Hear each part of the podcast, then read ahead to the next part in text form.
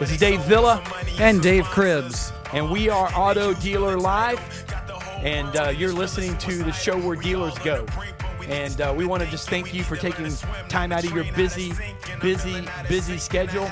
And we're honored to have you as our listening audience today as we discuss how it's hanging. How's it hanging, Dave?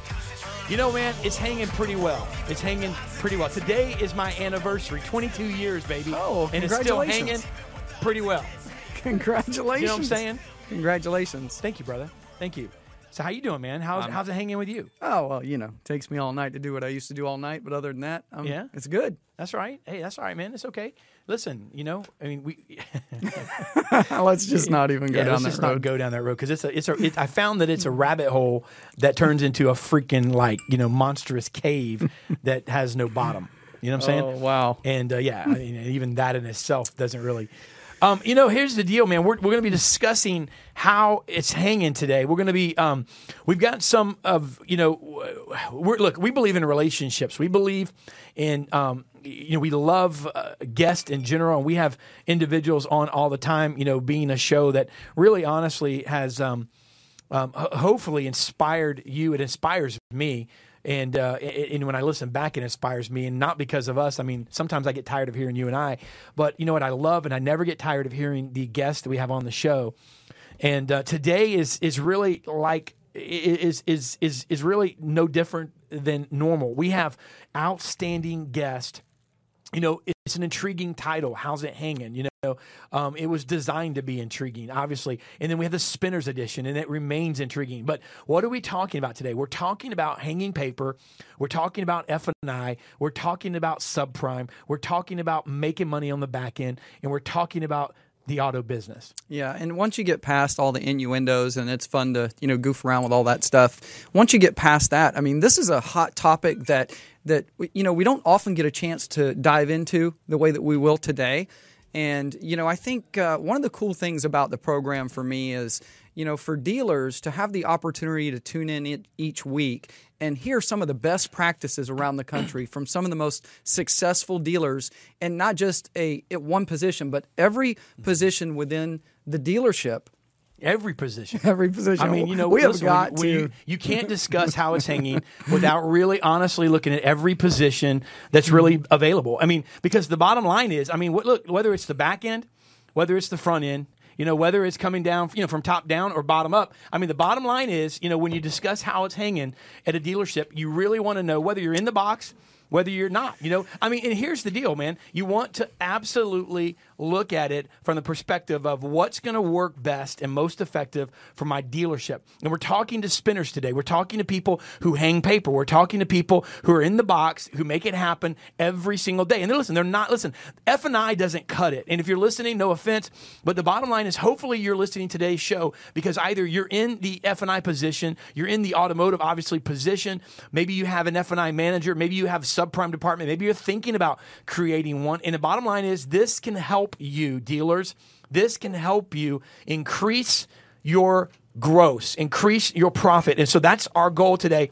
We want to make sure that we help you guys increase your back end when it comes to the finance department. And we're excited to talk to, in my opinion, uh, some of the nation's best. Yeah, some of the leaders. I mean, we're talking about award winning finance managers. We're also going to be talking to um, not only a young lady that has a huge history in the car business successfully in the F&I office, but also is now employed by Equifax. So we're going to get to kind of see the other side of the fence with Equifax. Yeah, and you know, and, and sometimes we hear this, and, and I, and I want to kind of kind of address the elephant before it comes into the room. You, sometimes we hear, oh, you know what, they're vendors, and you know, uh, what are they supposed to say? Well, I want to let you know it's it's something when you're in the business and you're making it happen, and you know. But I tell you, when you when you sell dealerships, when you're absolutely so good at it that you can actually get on the other side and literally impact hundreds and even thousands of dealerships with your skill then to me that that's even taking it to another level. It's not for everyone, but we have some on the show, and we have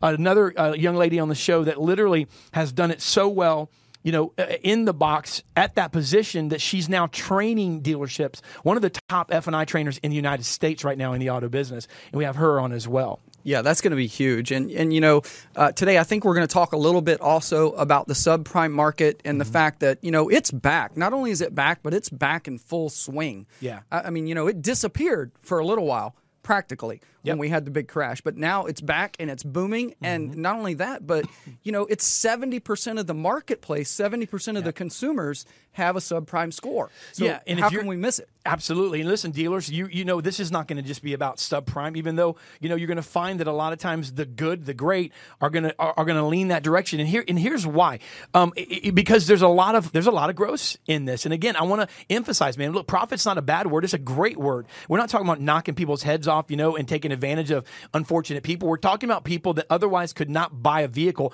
that are grateful. We we have a division here that deals with dealers' secondary departments all over the nation in over 17 or 18 states. We receive emails on a consistent basis, Dave, from customers of our clients that that look at us as the dealership because of the BDC and internet department that we offer, and they say, Thank you so much for the vehicle.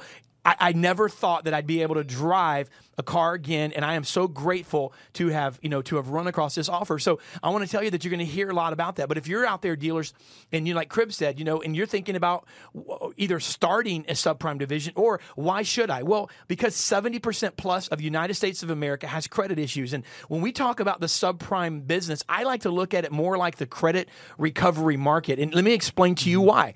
It's it's not it's not the subprime roach or credit criminal necessarily of yesterday. These are not people that make a profession out of not paying their bills. These are individuals that literally um, take it, uh, you know, take it 100 these are individuals that 4 years ago would have been your customers. They would have been your customers. They wouldn't have responded to an offer of credit because they could have gone to their local credit union or they could have gone to Bank of America and they could have secured their own financing. They could have maybe had a 700 plus beacon score, but today because of the situation the nation went through, maybe they had a housing problem, you know, and and, and these individuals are in a position where they're driving the same vehicle that they've been driving for years because they don't want to be embarrassed and be turned down because of the inability to finance a vehicle. So it's a huge market that, if it's done right, is not taking advantage of somebody, but it's helping them move. And let me tell you one last thing, Dave. And, and, you know, we got a couple of minutes, maybe three or four minutes before we bring the panel on. But one other thing too, they're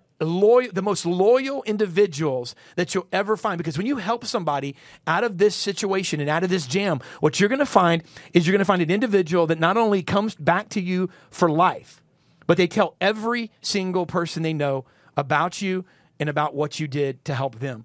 And I'm going to tell you something that it cannot be replaced. Yeah, absolutely. I mean, you're literally sometimes changing the quality of someone's life, someone who's in this position, and not necessarily through fault of their own. Like you said, I mean, America mm-hmm. was impacted by by what took place during the recession. And some people got up and started to go to work, and work was no longer there. Yeah, and and that person, it wasn't doesn't mean they're a bad person, but you know, hey, what are you going to do when there's no water to drink? You can't you can't have a drink, right? Dig a so, hole. right, exactly. Yeah, so, and you know, and, and so and, and, so I want you to understand that that's what we're going to be talking about today, and who we're going to be talking to. So you know what? It's it's really something for everyone. So if you're somebody who hey thinking about starting a division or increasing or finding out how you can increase your back end profits in a dealership, this is for you. If you're somebody who has a secondary department, maybe you're doing well, maybe you think you're doing well, maybe it's time to find out how you can increase and add to that, and really, and, and you know, be somebody that owns the market in your in your PMA with with that type of, of of you know of genre, so to speak. And you know what? If you're in if you're in the dealership business at all, and you're in, and you're not happy possibly with the back end profit, you know of, of your dealership, maybe you know maybe you're happy with the front end. Maybe maybe you have a really good process in place, but you know what? It's just kind of eh, so so in the back end. Well, guess what? How's it hanging? How's it hanging? Right? Today's an opportunity. Today's an opportunity to hear literally from the best in the business, and I mm-hmm. think that's what dealers are going to be interested in today: is how do we increase that that back end margin? Yeah, and my wife, by the way, texted me. It's our anniversary, and she told me to tell you that it's hanging pretty good. she did. she did not, but but she did text me, There was and now no she's going to text. text me again. So my text is going to go off in a minute and say, "Babe, why did you say that?" But there was there was there was such a part of me Hey, you shut wondering up. whether she actually said that or not. she did. She did. That's what she was thinking. Right. Okay. All righty. It's not awkward for me. moving on. You know what? It's not awkward for me. So, uh, all right, what do you think, man? You ready to bring? Are we ready, Mike? I'm ready. Are we? Do you have everybody on the show? Everybody's on. All right. So, without further ado, we're going to be bringing on our panel. This is the How's It Hanging Spinners edition. Uh, we uh, we would field your questions. If you have questions, listen, call us. You know what? It's been like a month, and they tell me all the time. They threaten me. Um, hey, listen. Uh, go to uh, go on Twitter, follow us at uh, Auto Dealer Live. Use the hashtag Auto Dealer Live. We actually have swag packs today. They were given away for our tweeter leader. Um, you know, we we're all, I'm sorry, we apologize. We don't always announce this, but if you're on Twitter, the person who who basically has the most influence is going to win um, all kinds of cool stuff. We have T-shirts, we have posters, we have bracelets, we have books, we have all types of things we're going to give out on the show today. Uh, you get it if you win it. Um, it's over at 5:30. The uh, contest it started an hour ago. Um, so it's not too late. Make sure you get on, include the hashtag Auto Dealer Live. And uh, call in if you have questions. We'll try to get you on the air. 813 574 1820.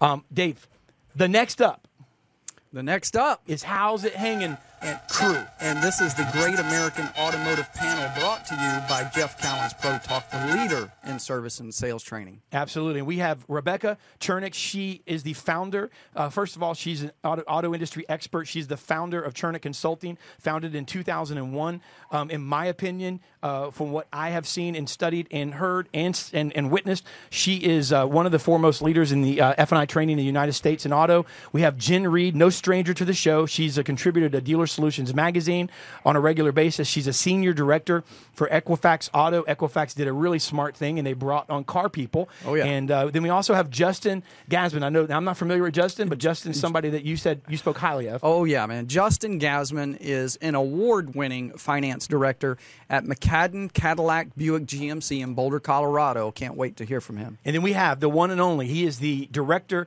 uh, of Credit Ladder.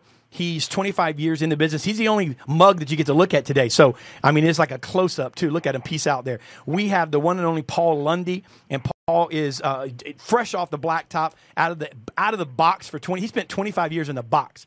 I mean, that's why he has no tan whatsoever. and he is on the show, and he is visually uh, uh, visually present. Ladies and gentlemen, thank you guys for being on the show today. How are you all doing? How's it hanging? Pretty good, pretty good. Rebecca and Jen and Justin, you guys there as well? We are here. Doing Great fantastic. to be back. Yep. Awesome, awesome, guys. I'm gonna And I've got a little, I've got a little fact for everybody. Rebecca Chernek was actually my first F&I trainer, so I can speak and attest to you how great she is. wow, man. Let me tell you Well, something. thank you, Jen. That's awesome. Well, that's that, it, that. That even gives me. I I have more admiration for her now. So that that is uh, that's amazing. So, um, guys, I really want to thank you for coming on the show. I know I know Rebecca's in Tennessee. She's actually at a dealership right now, so she literally is taking a few minutes out of her time to join us. So we're so grateful for that. All of you guys obviously are working today. We want to thank you for joining us, Dave. Why don't you jump right in? Let's get right into the panel. Yeah, And, uh, absolutely. We have a lot of questions today. Uh, dealers from around the country have posed, and you know, the first thing that that that or the first question I would ask, I'm going to direct this to Rebecca. And uh, Rebecca, dealers want to know when it comes to early finance TOs, how relevant are they? Are they a thing of the past, or are they more important than ever? Maybe you can talk for a moment about the early touch of the finance manager. Well, you know, I, I totally, I absolutely agree that we need to do a better job engaging with that customer sooner in the game, and that means also on that dealership website, making sure that we're engaging with that customer via ask, answering their questions as pertains to financing, the terms that they may be interested in, and especially if they have any concerns with regard to any of their credit. Obviously, we want to address that sooner sooner in the deal rather than later. And many times, I've always recommended that our F&I people are up at the desk with that desk manager. That two heads are always better than one, but definitely earlier on in the game, getting involved with that customer, scrubbing that deal, finding out you know the reasons of how to go ahead and obtain a better uh, bank approval, get the story, get the story, get the story, because that story absolutely matters in in the overall scheme of things. So earlier on, and, and, and again, if we find that perhaps maybe we're on the wrong car, maybe this is a good time to go ahead and maybe do a switch if we can. Uh, certainly, we're here to go ahead and sell cars to maximize profits. And at the end game, you know, make sure that the customer can budget for for the terms that would be available to them, and and meet with a happy customer when it's all said and done. So, yep, there you are. Very good. Great. Well, you know that kind of leads into the next question, and I'll I'll kind of direct this to Justin. Is that uh, Justin? I, you know, knowing your lenders programs is is so important right now, especially at bigger dealerships that have multiple lending sources. So, you know, how important is it for the finance manager to know that? Maybe some tips on how to keep up with those because they change so rapidly, and also how much of that responsibility is the desk versus the finance office, and and maybe elaborate on that a little bit. Yeah, you bet. And thanks for having me on today. I'm, I'm real pleased to be here with you guys. It, it's really important to know the programs because you're the funnel in the dealership, and that's where all the deals go through. And if you don't know where you're going to take every deal, you're going to waste a lot of time, you know, shotgunning deals out to different lenders. You have to know the lender's program, know what kind of advance they're going to do, know what kind of rates you can expect, what kind of back end they're going to allow, how lenient they're going to be on stipulations and verifications, those types of things. And really, it's the finance director and the manager's job to know those programs. But I think it's imperative that the desk is involved to some degree because in some stores, unfortunately, you have sales managers who have never been in F&I, which I don't quite understand how that works, but they don't always know how to structure a deal. They don't know where it's going to go. And so it's the F&I manager's job to train the sales managers this is how we're going to structure it. When you see this, this is what you need to be thinking. This is how you need to pencil it so that it's desked for success. Because at the end of the day, F and I is a function of the desk, and if you work together as a team, that's how you're going to maximize the deal.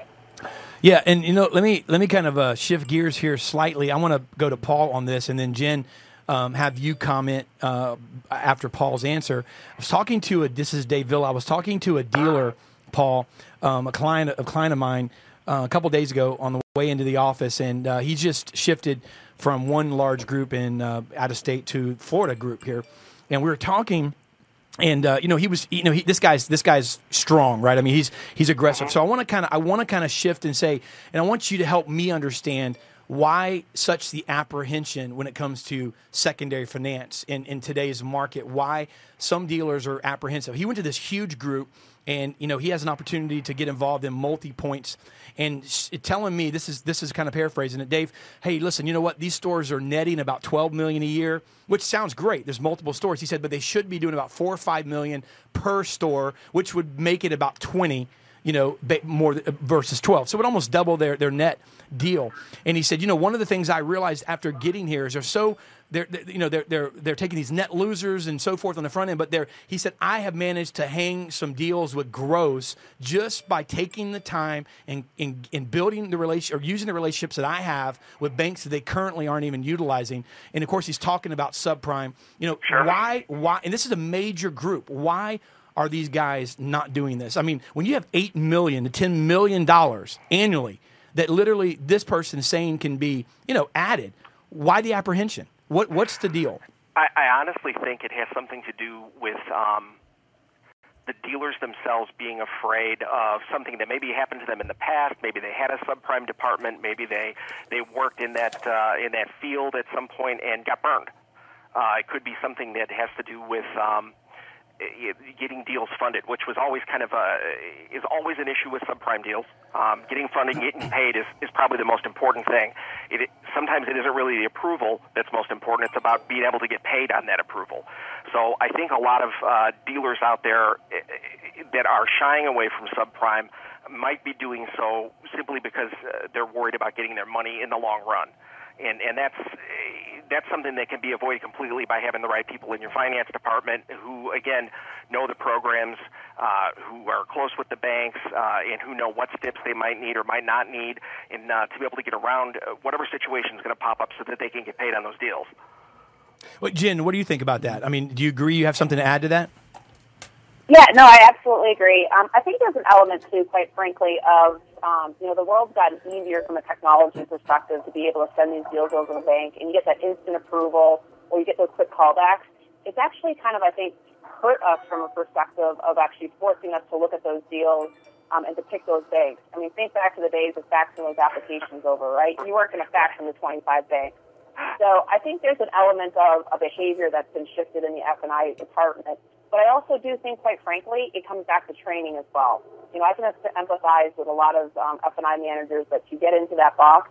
There's not a whole lot of programs out there that are actually teaching you to sit down, look at the credit, do the interviews, um, and really start to hang that paper and how to have those in-depth discussions. So you really have to proactively go out and do it and work with your bank rep um, and see the value in that because otherwise it's just too easy to get in there and get sort of click click happy in the system. I mean, Rebecca, do you do you find? I mean, you're you're obviously training dealerships on a, on a regular basis, and so you interview the dealer principal, and you want to find out. I'm assuming you know through an interview process what they're looking to do, what their goals and objectives are. But I mean, is it something piggybacking on what Paul and Jen are saying, is that something, Rebecca, that you would encourage them to do? I mean, and you may have a, a more updated statistic, but what Cribs and I found through some research this week is about 70%, Jen, you probably are be a little more up on this, of Americans, if, if, if we're close, have credit issues of some sort. So, I mean, it's, it's not, it's not only like, you're like, hey, it can bring you some extra money. It's like this is your business, you know. And if you're in some metro areas, it could be higher than that. So, is this a direction Rebecca, that you know you you as a trainer would try to take a dealership and recommend they go? Uh, well, absolutely. I mean, we want to go ahead and get a, as much. It's it's a, it's a competitive world out there, so we really want to maximize every potential opportunity that we get, and including making sure that we're retaining that that customer and building better business, as you mentioned earlier. I work with a dealer right now who I, I just wanted to share this with you. He has a 92% retention, uh, return customer ratio wow. through Ford. And, and, and the reason why is because he's done a really darn good job in cultivating that business as well as that customer who is either has a non-prime, subprime score and was able to ma- uh, master that and structure the sale and that sort of thing and build that, that customer base because of it. But I also believe that the reason why we might have uh, dealers had refrain from doing some subprime, and I think every, I think everybody hit the nail on that. But I also believe it's also culture driven, and that we have sales and and, and that sort of thing who who have been doing business a certain way for so long, and we have an F&I person baby back there who has been doing business a certain way for so long,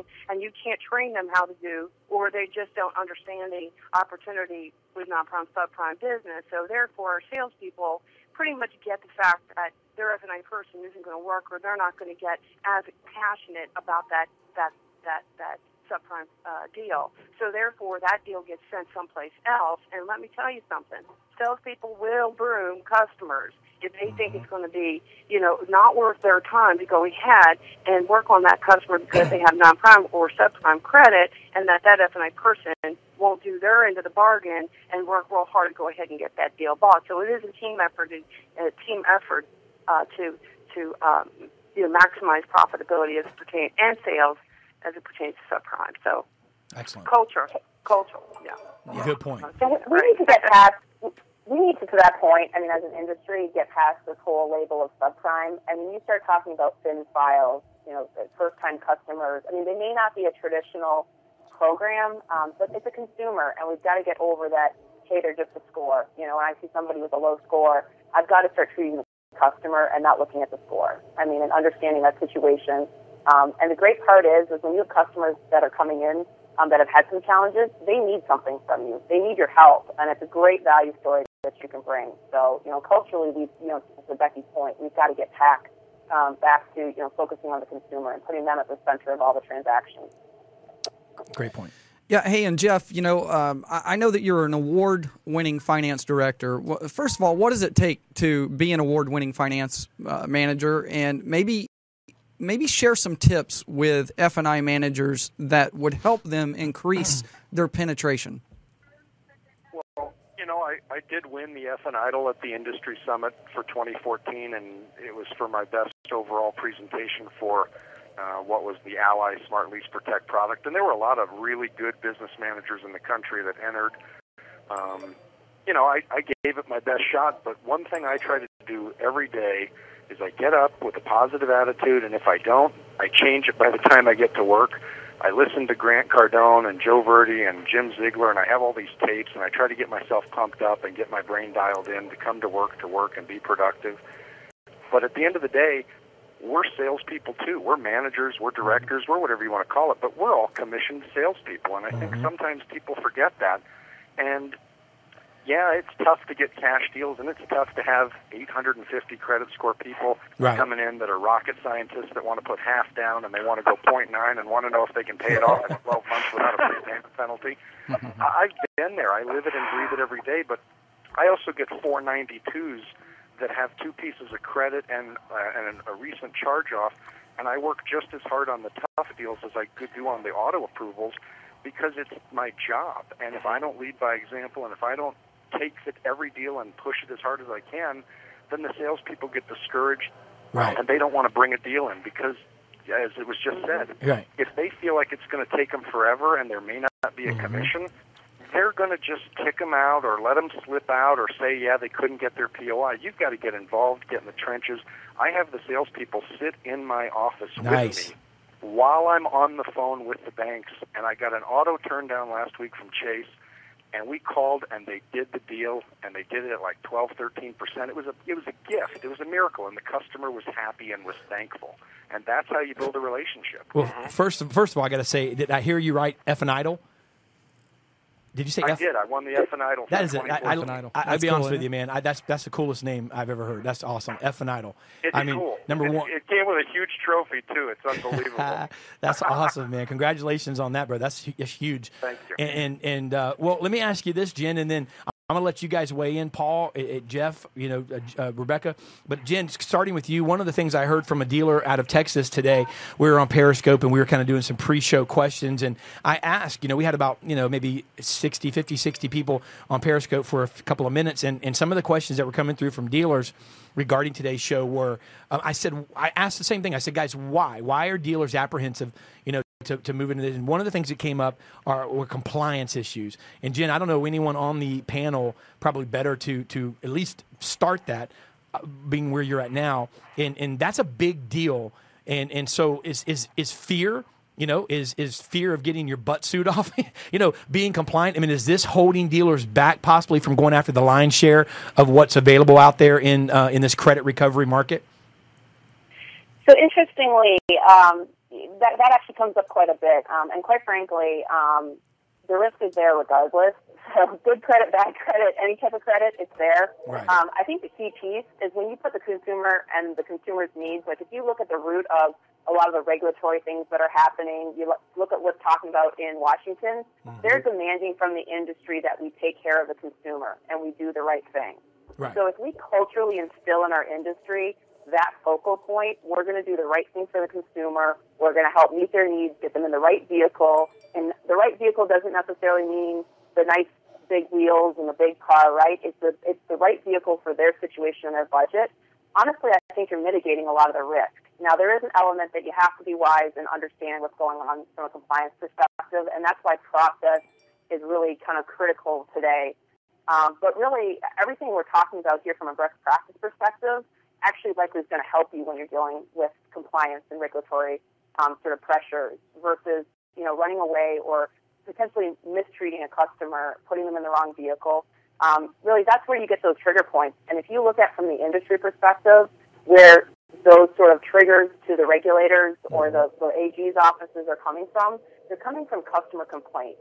So by taking care of the customer and avoiding customers being unhappy and complaining, you're really actually helping yourselves um, quite a bit. So um, I can't stress enough, you know, put the customer first, um, get educated and focus on how to do those deals the right way, work with the lenders, understand what's happening, um, and it'll it'll help them mitigate a lot of those things. And obviously, you got to have those processes in place. So, Cribs, I know you got a question, but can I can I throw No, one go thing, right Rebecca, ahead. real quick before because I, Absolutely. I want to I want to shift it and in, in, that way we can kind of go this direction too, Rebecca. Maybe this can be for you and, and Paul. I mean, any of you guys really, but and I know this is could be a loaded question. That's why I'm addressing it to Rebecca because you're you're in dealerships of all sizes and multi dealerships. You have Paul and, and Jeff that are I'm assuming are you know are stationary to you know at, at one place and and so uh, it's all relative to size, Rebecca. But I mean, let's talk about money. Let's talk about gross. Let's talk. Okay, dealer principals are listening right now. And so they're going, hey, what can this do to my bottom line? And I know that ranges depending on the, the area. Is it rural? Is it metro? You know, what type of, you know, how many cars should they be selling and what's the market, you know, yield? But let's say they're in a store that could be, you know, that's maybe underperforming. They're doing a, you know, a buck 25. They're in a market where realistically they could be doing a buck 75, 200, you know, and, and that's not far fetched. How much money, if they if they can build their finance, their F and I right, if they can do this, they can go after this credit recovery market. They can really do things in a different way. How much money? What are they talking about increasing uh, their dealership back end profits? What can this dealership look to do, Rebecca? And because I think that's what's going to really get their ears perked up, saying, "Hey, you know what? Are you kidding me? I can make that much money."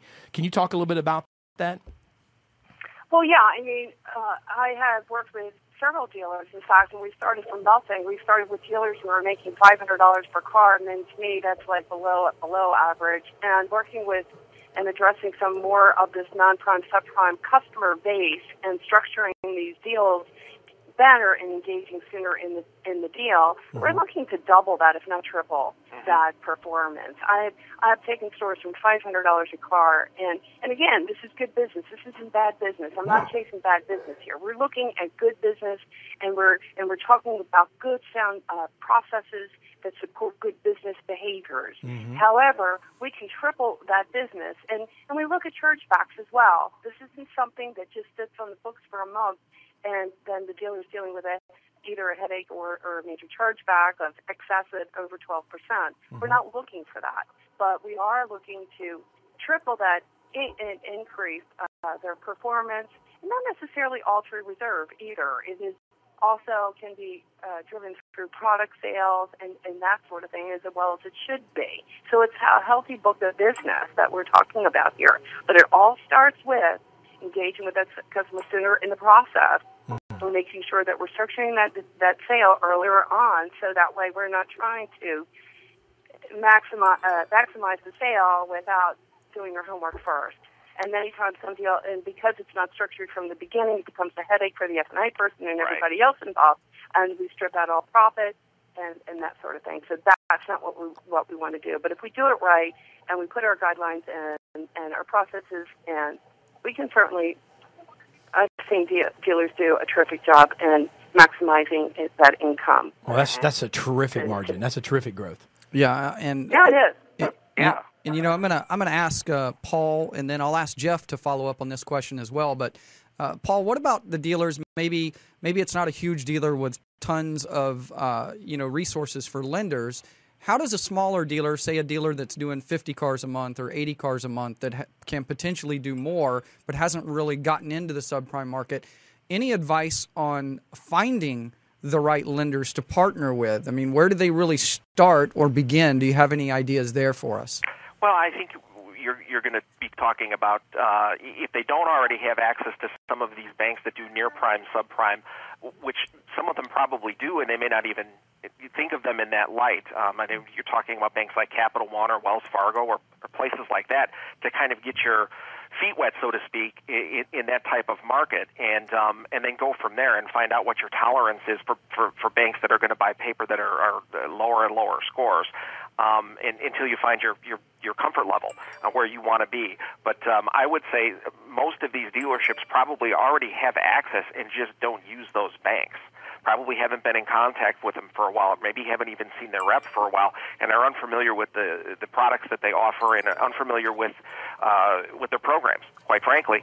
So uh, I would say start looking and, and see who you have signed up already before you do anything else, and then move forward from there. Yeah, and Jeff? Jeff, are you with us?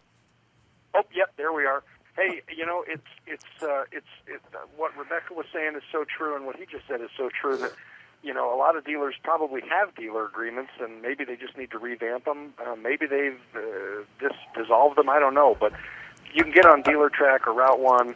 There's hundreds of different lenders, credit unions, banks, captives, whatever you want to whatever you want to look at, and you just have to find the right lender for what you're trying to do. And we've done that here, and I'm in Boulder, Colorado, which I think has more PhDs per capita than any other county in the country.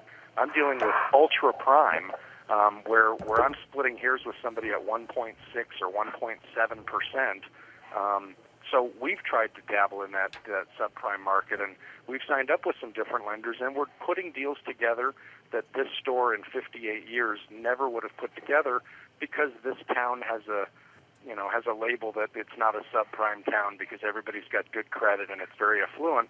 But the reality is there's a lot of people that were affluent and then 2007 2008 hit and these are good people and they the whole thing imploded and they're just trying to rebuild and they need a car and they might be ashamed or embarrassed and so they don't think you're going to be able to, to help them but if you're not marketing to it and you're not signed up with the right banks and you're not working the deals smart from the beginning you're leaving money on the table and they're going to go right down the street and they're going to get a loan from another dealer another bank and they're going to capture the business and it's in your store you just have to know what to do with it Great, great answer. You know, Rebecca, I'm going to direct uh, the next question to you. You know, you mentioned earlier, right when we started, uh, you know, you talked about the fact that we need to put more information on our sites when it comes to what we can do for a customer in finance uh, in the finance area.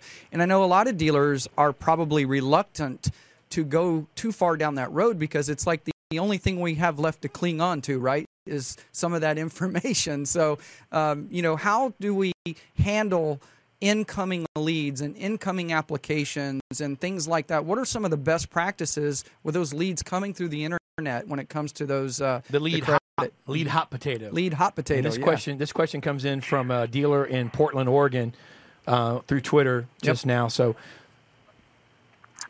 Okay. Well, first, first of all, I'm, I'm working with some very progressive dealers who really have, they understand that the, they, the customer shops online first things first, and as well as Dealer Track has already pointed out, on the average, customers are shopping on dealer websites for about eight minutes, um, checking on financing terms and that sort of thing. So that to me would be a perfect opportunity to make sure that I'm addressing any any questions that customer has and engaging with that customer. So there's other tools out there to be able to do that with, and such as the minorities really uh, appreciate the ability to text uh, and and and perhaps engage that way with a customer. There's a, a, a resource called ZipWhip, which I hear is a terrific tool to engage with that customer sooner in the process where they can actually text right into the F&I person where, again, if there's any questions as it pertains to financing, we're not giving the house away. We're simply an- answering questions and developing a, a conversation where, again, we are dropping the walls. We, we, we are opening up further conversation of bringing the customer into the dealership to to show different options that would be available to them. But I think if we ignore the fact that that customer is shopping via online and not answering their questions as it pertains to any type of financing, they'll go elsewhere. Uh, they'll go elsewhere. They'll either go to another financing arm or other avenues to be able to uh, obtain that information. So I think if we are proactive in the game and making sure that we're here to answer any questions that they may have sooner rather than later, you're going to see a lot more conversions into the dealership. And I would rather ha- start working with that customer at that particular time rather than having even the customer coming in and landing on the wrong car to begin with anyway. I think I hear a common thread through everybody's conversation here that early intervention and transparency are the name of the game. Yeah. Yeah, great. Absolutely. Absolutely. Let me throw this question out there, and I'll let you know one of you guys take it, and I won't direct it necessarily. But menu systems are, you know, our menu systems. This is a question that came in. The most effective, and if so, what are some tips for finance managers when it comes to maximizing the use of the menus? Somebody want to tackle that? There's, I mean, there's so many different menu systems that are available out there now. Um, you know, and they run the gamut from being something that's very simple to something that uh, it, it can be very, very complicated and show almost too many um, options for the customer. So let me ask you this: then the, que- the question that came in on social media: Are the menu systems the most effective method, in your, your opinion, Paul? Uh, you know, I would have to say yeah for for a number of different reasons. Um, the menu's been around for a long time now, and um, it's uh, it's been modified a few times over those years. But for issues of compliance uh, and and to be able to present 100% of the product to 100% of the people 100% of the time, it's really probably still the best way to do that. And I don't know if everybody still agrees with that or not. It, that's just my opinion at this point. Jeff, what about Hey, you? What do Paul, I, am sorry. Oh, I Justin, I'm sorry. add, I think you're you're right, Paul. But it the menu is the most important thing. But that menu means absolutely nothing if you don't do a proper interview and you don't ask the right questions. Oh, and one of the things absolutely. I learned to AFAS in school with Tony D was the the YTMs. Yep. The you told me's. Yep. I based on what you told me, Mr. Customer, you're going to keep the car for X years and X miles. And based on what you told me, I don't think that the no vehicle protection option is the best option for you. So Yeah. you're justifying your offerings and then fully disclosing it, and that's Yes. how you become profitable and do it legally, ethically, and professionally. Agreed 100%. Hey, let me ask you Yeah, this. I, I agree. Jen. I agree as well. Interview and menu goes Is- hand in hand. Is this Rebecca or Jen? Yeah, I'm sorry, Rebecca. That was okay. you guys sound you guys sound very similar. Um, it, let me let me ask you this, Jen. You know, and this is a question where I know you've you, where you've come from and where you are today. I think you can answer it maybe a little more objectively here. But um, do great finance managers, Jen, get stuck in finance because they're so good? That question came in. So, do good, so let me just make sure I heard that right. So, do good finance managers get stuck in finance because they're so good? Yes. Um, so, I- so I, I, I, I can. So, I usually say it's. Uh, I've seen a lot of different scenarios. Um, I've seen some from a self uh, self-selected because of the amount of money they can make. I think you got to look at it as a career path. Like if you're in a company, you know. And I'm certainly one of those people that um, kind of came up through the finance world and went on to do other things. So I don't think you necessarily get stuck, but I do think it's still your responsibility to kind of have a career path, have the right discussions. Um, but I've seen some fabulous owners, GMs. Um, I've even seen a service manager that came out of the, the F&I world. So I think it's on, just like in any other world, I think it's really important that F&I managers, directors have a career path. They understand the goals that they want to have um, long term, and they look at how this kind of fits into those other areas. But you know, from personal experience, you know, I came and started on the dealership side. I went over to the lender, the lender side. You know, I'm now working for Equifax. So there is a lot of different career paths you can take. You just got to personally decide what's the best for you and your family, um, and you got to look at what it's going to take to get there. But I think being good at your job just helps you um, get even further. Um, so I, I wouldn't look at it as a negative, um, but definitely you need to be looking out for yourself and be able to articulate it when the time's right, um, what you're looking for long term. That's great, and you know I'm gonna I'm gonna because we're almost out of time. We're gonna wrap it up with just uh, maybe one minute comment, a closing comment from each of you. And what I'll ask you to do is maybe just one tip, maybe the the one thing that sticks out uh, as as a tip that you would want to maybe uh, share with dealers or other finance directors. And Justin, I'll start with you. And let me say this to Jen and Rebecca, as you guys are closing as well, because you're on the vendor side. Um, please feel free to tell dealers where they can locate you, how they can find you, um, if they want more information about what you do, in your closing remarks as well. Yes, and I- and also and also I'd love uh, Jen if you would maybe even share one thing that um, maybe you've seen from the Equifax side that would be really important for dealers that they might be missing out on. Uh, I'll start with you, Justin. Go ahead. You bet. I'll tell you the biggest tip is keeping your mind right and always training and working on your craft and attending classes, seminars, reading, listening to tapes, getting connected with shows like this, getting involved with groups like the Ethical F&I Managers on Facebook. There's like 3,000 of us in there. Um, pulling the resources you can. That's the biggest tip I'd give you. Keep your mind right, have a good attitude, and always remember that you're working with people, customers, salespeople, the dealer, the managers. We're all just people trying to do the same thing, which is to sell cars, make money, and and, and keep it clean. Um, and if anybody wanted to reach out to me, I'm located in beautiful Boulder, Colorado. It's currently a snowstorm here right now. Um, but you can call me anytime you want, 303 579-9171 is my cell phone. Go to McCaddon.com. That's M-C-C-A-D-D-O-N.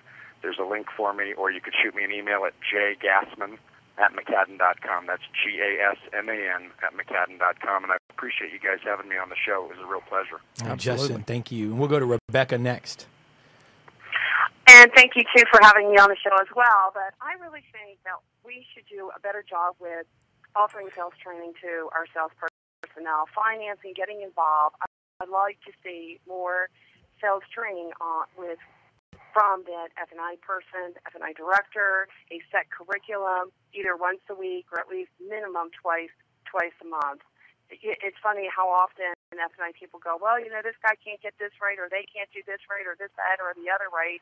And I really believe that you, you certainly can't expect anyone to get it right unless you pr- provide the, the, the appropriate training. So I'd like to see set curriculum at least twice a month for sales personnel provided by F&I, and I think it also creates uh, leadership um, and, and, and, and synergy and that sort of thing.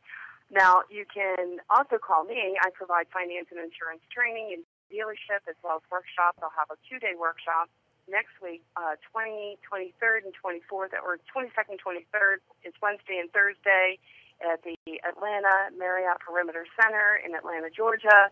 And then also I provide in-dealership training so you can call me if you want at 404 276 4026, or you can go ahead and visit my website at www.chernek, C-H-E-R-N-E-K, consulting.com. And thank you again. No, thank you. And then we'll go ahead and go to Paul. Uh, I'm going to agree with everybody else and say that training uh, is probably one of the most important things, uh, especially uh, when you're talking about a finance manager getting out of the office and getting onto the floor and, and doing one-on-ones with salespeople uh, or doing it in a class setting. Um, I would also encourage F&I managers, uh, directors, to also partner with the sales desk and really make it a partnership out of it. Work with those people, uh, you know, give them information that they can use.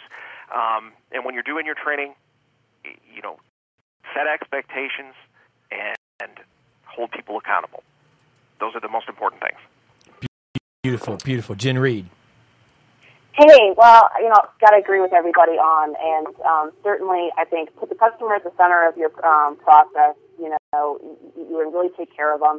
Part of the job is to really understand what's going on, and you be the conduit between, you know, the desk, the lenders, um, but really be an advocate for that customer and bring the dimension. You know, don't fall victim to um, the the technology and how easy things have gotten, and make sure that you know this is a career. So make sure you really are an expert um, at your profession um, in everything that you do. So totally agree with everybody, but I think that those are a couple things that can really help differentiate yourself. And certainly from some of the things that we've been working on and kind of what I've learned from this side is, you know, we've got to look at things from a credit report, really understand and get past the score, look at what's on there, um, and start asking questions and get involved early and structure the and tailor the deal to that customer. Um, and there's a lot of different data and different technologies and tools out there. Um, I tell everybody, you know, relook at your process and look at where you maybe get some efficiencies from using those tools and leveraging it. But nothing replaces asking a customer, you know, the question and building those relationships where you can have good, open, transparent conversations. So thanks for, for having me on again, guys. And you can find me um, either on Twitter at AutoGen um, or email me at jennifer.reed at equifax.com. Guys, thank you so much for joining us today, taking time out of your schedule. We really appreciate the discussion. It's been extremely valuable. Thanks so much. Thank you, guys. Have a great day, guys. Thank you. Thank, Thank you. you. Bye bye. Thank you. Bye-bye. Thank you all. That's been our Great American Automotive panel brought to you by Jeff Cowan's Pro Talk. We want to thank Paul Lundy.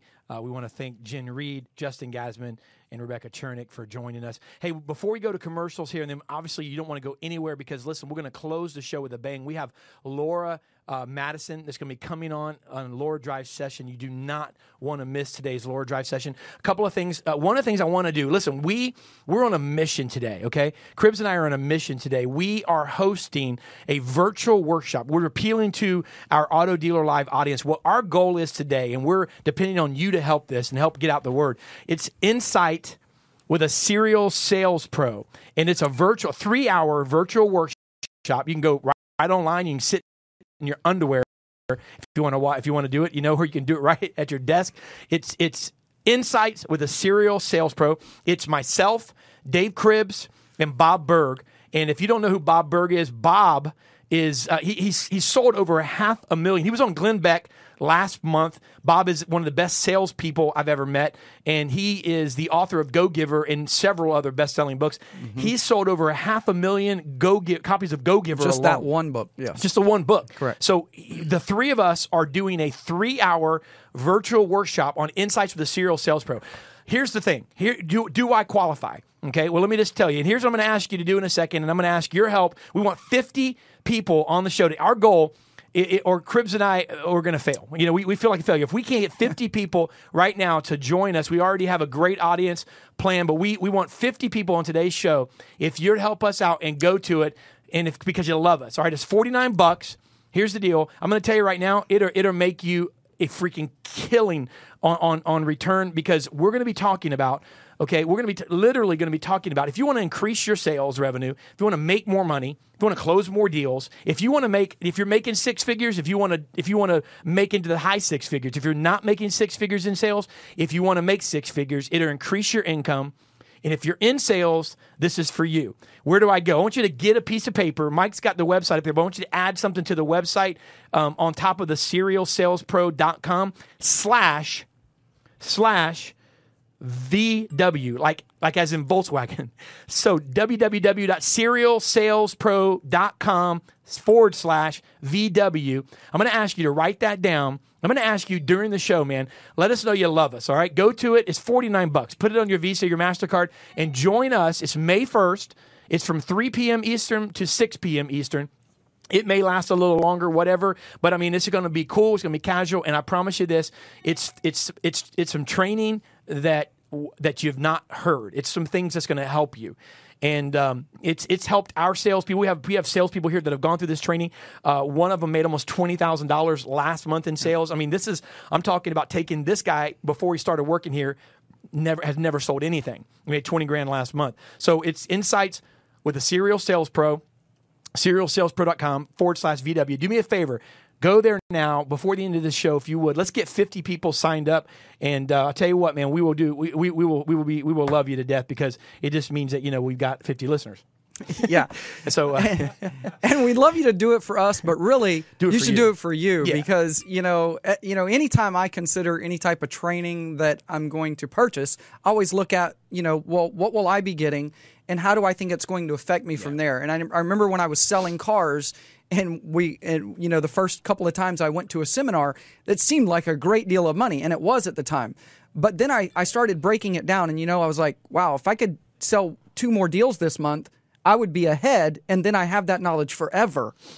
And now we're talking about something that's 49 bucks, not not you know thousands of dollars. So uh, you know if you think about going somewhere to see someone of the caliber of Bob Burg, know, Da- Bob Burg, and- first of all, charges about twenty grand Yeah. minimum to come and speak. I mean, the bottom line is it's going to be three hours of, in, of intense, just greatness, and uh, and so we're going to do it Yep. together. It's um, it's going to be it's going gonna be amazing. awesome. Yeah. So go to serialsalespro.com forward slash VW. Let's get at least 50 in this one. Here's the deal. We're going to shout it to everybody. We're going to send swag to every single person that signs up. We'll make sure that you get tons of stuff and we'll definitely appreciate it. And you know what? Most importantly, we'll see you there and we'll know, you know, we'll know this that you're serious about taking your sales to the next level. That I can promise you.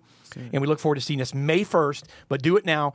And I'd love to say that seats are running out, but it's virtual. So really everybody in America can watch it. and there'll be some special interactive things going on that day. Yeah, absolutely. Hey, listen, you know what? The next up Next up, is our commercial break. hey, man, stay tuned. We'll be right back. Don't go anywhere. A couple of minutes. We want to thank you to our sponsors. Check this out. We'll be back in two minutes. But you have to get in there and dig, jump in the trenches and say, I don't care how I feel. The great salespeople will tell you there really are no shortcuts. The most valuable gift you have to offer is yourself. Turn imposters and going so they sold for some money and some sponsors. Uh, and the youth feel entitled. Got the whole world and it's feeling suicidal. We all on the brink, but we need to stop and think. And we need to learn to swim, not to train how to sink. And I'm feeling Are you in sales? You want to become the best at sales. Do you want to become a true serial sales pro. Do you want to make six figures, well into the six figures in sales. Do You want to be at the top of your class, better than anyone else. Do You want to learn how to close more deals and make more money in sales. Then myself, Dave Cribbs, and Bob Burg want to see you May 1st at 3 o'clock Eastern Standard Time at our virtual workshop, Insights with a Serial Sales Pro. Be there, click now before it's too late and register. Finish line about to be reacquainted, and I know I need to stop getting agitated. As whatever the world goes in Imagine increasing your referral business by over 600%, or taking a salesperson with only seven months' experience and having them self generate 16 sales in a month. How did they do it? By knowing the 10 factors that determine the real market value of your customers, you too can massively increase referrals while eliminating wasted resources. I'm Jonathan Dawson of Cellcology, and I want to share with you these 10 factors. Go to thermv.com. That's T H E, R is in real, M is in market, V is in value.com.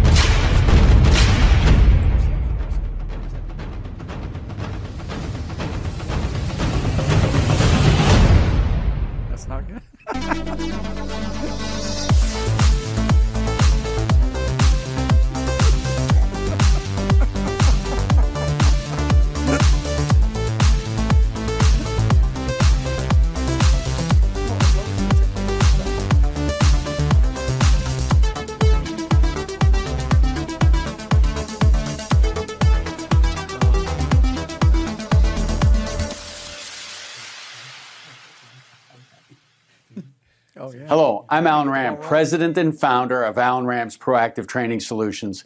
Let's face it, good managers are defined not by what they do when they have a showroom full of customers, but more by what they do when there are no customers in the showroom. In 2015, whether you like it or not, the car business is all about conversion of opportunities and driving traffic. Out of good if your dealership is not converting effectively on the telephone and internet. As an owner or dealer, when you see five salespeople standing by the front door doing nothing, don't kid yourself. Your dealership is not being effectively managed. Management by Fire is a two and a half day intensive course conducted entirely by me that teaches managers how to effectively manage in today's automotive industry. Simple processes for driving high quality traffic. For more information on upcoming events, please call my team at 866 996 4665. Once again, 866 996 4665. Thank you.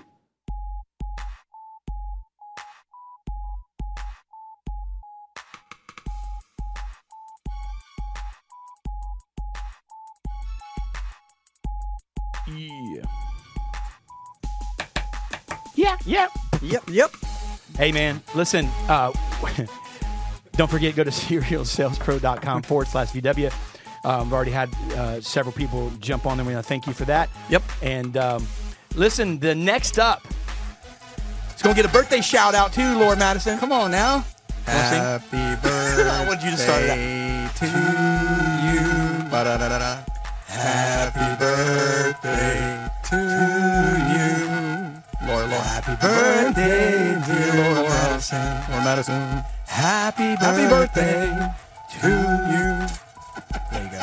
That's the best you get. You just got to sing happy freaking birthday got to it. you.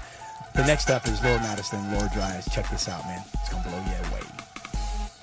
Hi, Laura here from LauraDrives.com and Alan Ram's Proactive Training Solutions. Thank you for joining me on the Laura Drives segment on Auto Dealer Live. What I wanted to address today was to encourage people specifically to create a personal brand. Now, this is something that a lot of people have heard me speak about for quite a while. I've mentioned it here on Auto Dealer Live, and of course, it's what I'm probably best known for for creating a personal brand in the mm-hmm. automotive industry. But I wanted to talk to you a little bit today about why the frick it works. So personal branding is something a lot of car salespeople consider to get them ahead and sell them more cars. And it's a really good idea for two key reasons that I want to cover. The first is that, frankly, Yeah, is. people like dealing with We got to remember when we We seem to have forgotten that as an industry, and we instead have utilized helium and huge inflatable gorillas and all different kinds of tactics, and we've taken the human element out of it.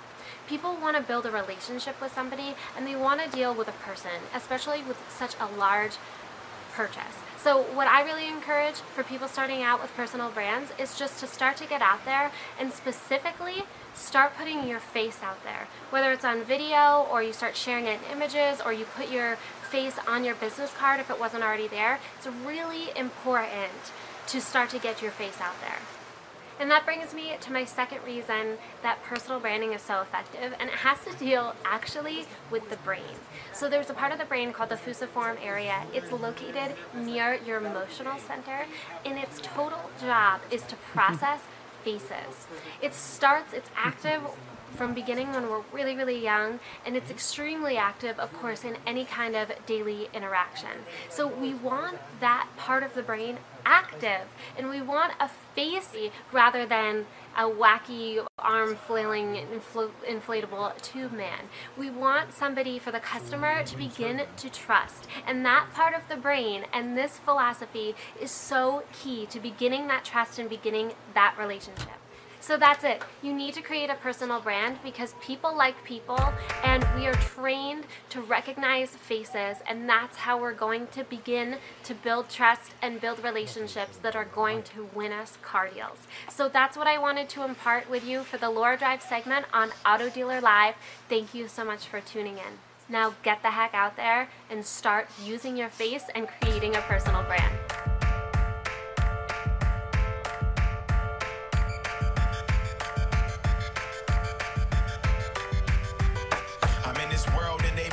And we're back.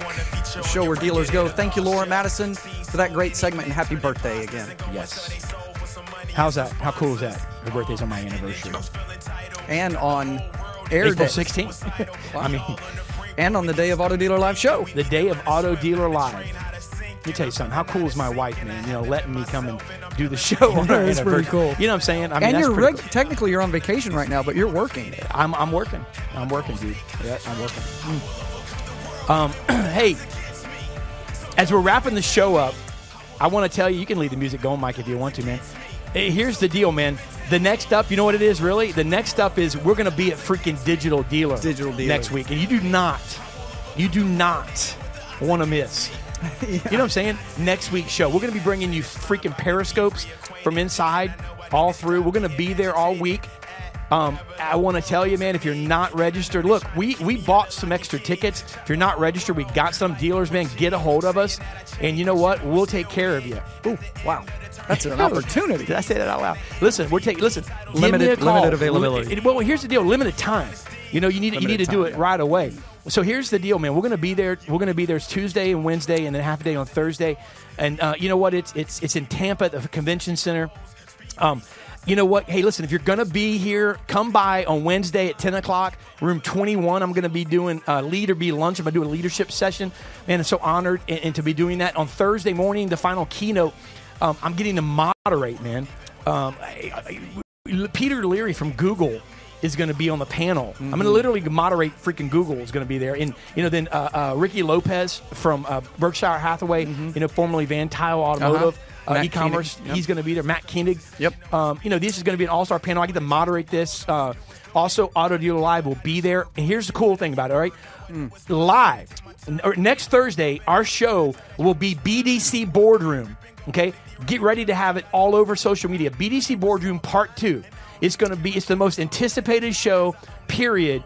In, in, in my opinion, of the year, and it's going to be off the freaking chain. Now, here's what's cool about it you're not going to just see people on Skype, but you're literally going to be there's going to be three cameras, and you're going to get to see Alan Ram, Mike Overy, Overy, I think it's called, is pronounced, and then Tom Stuker and Bill Wittenmyer.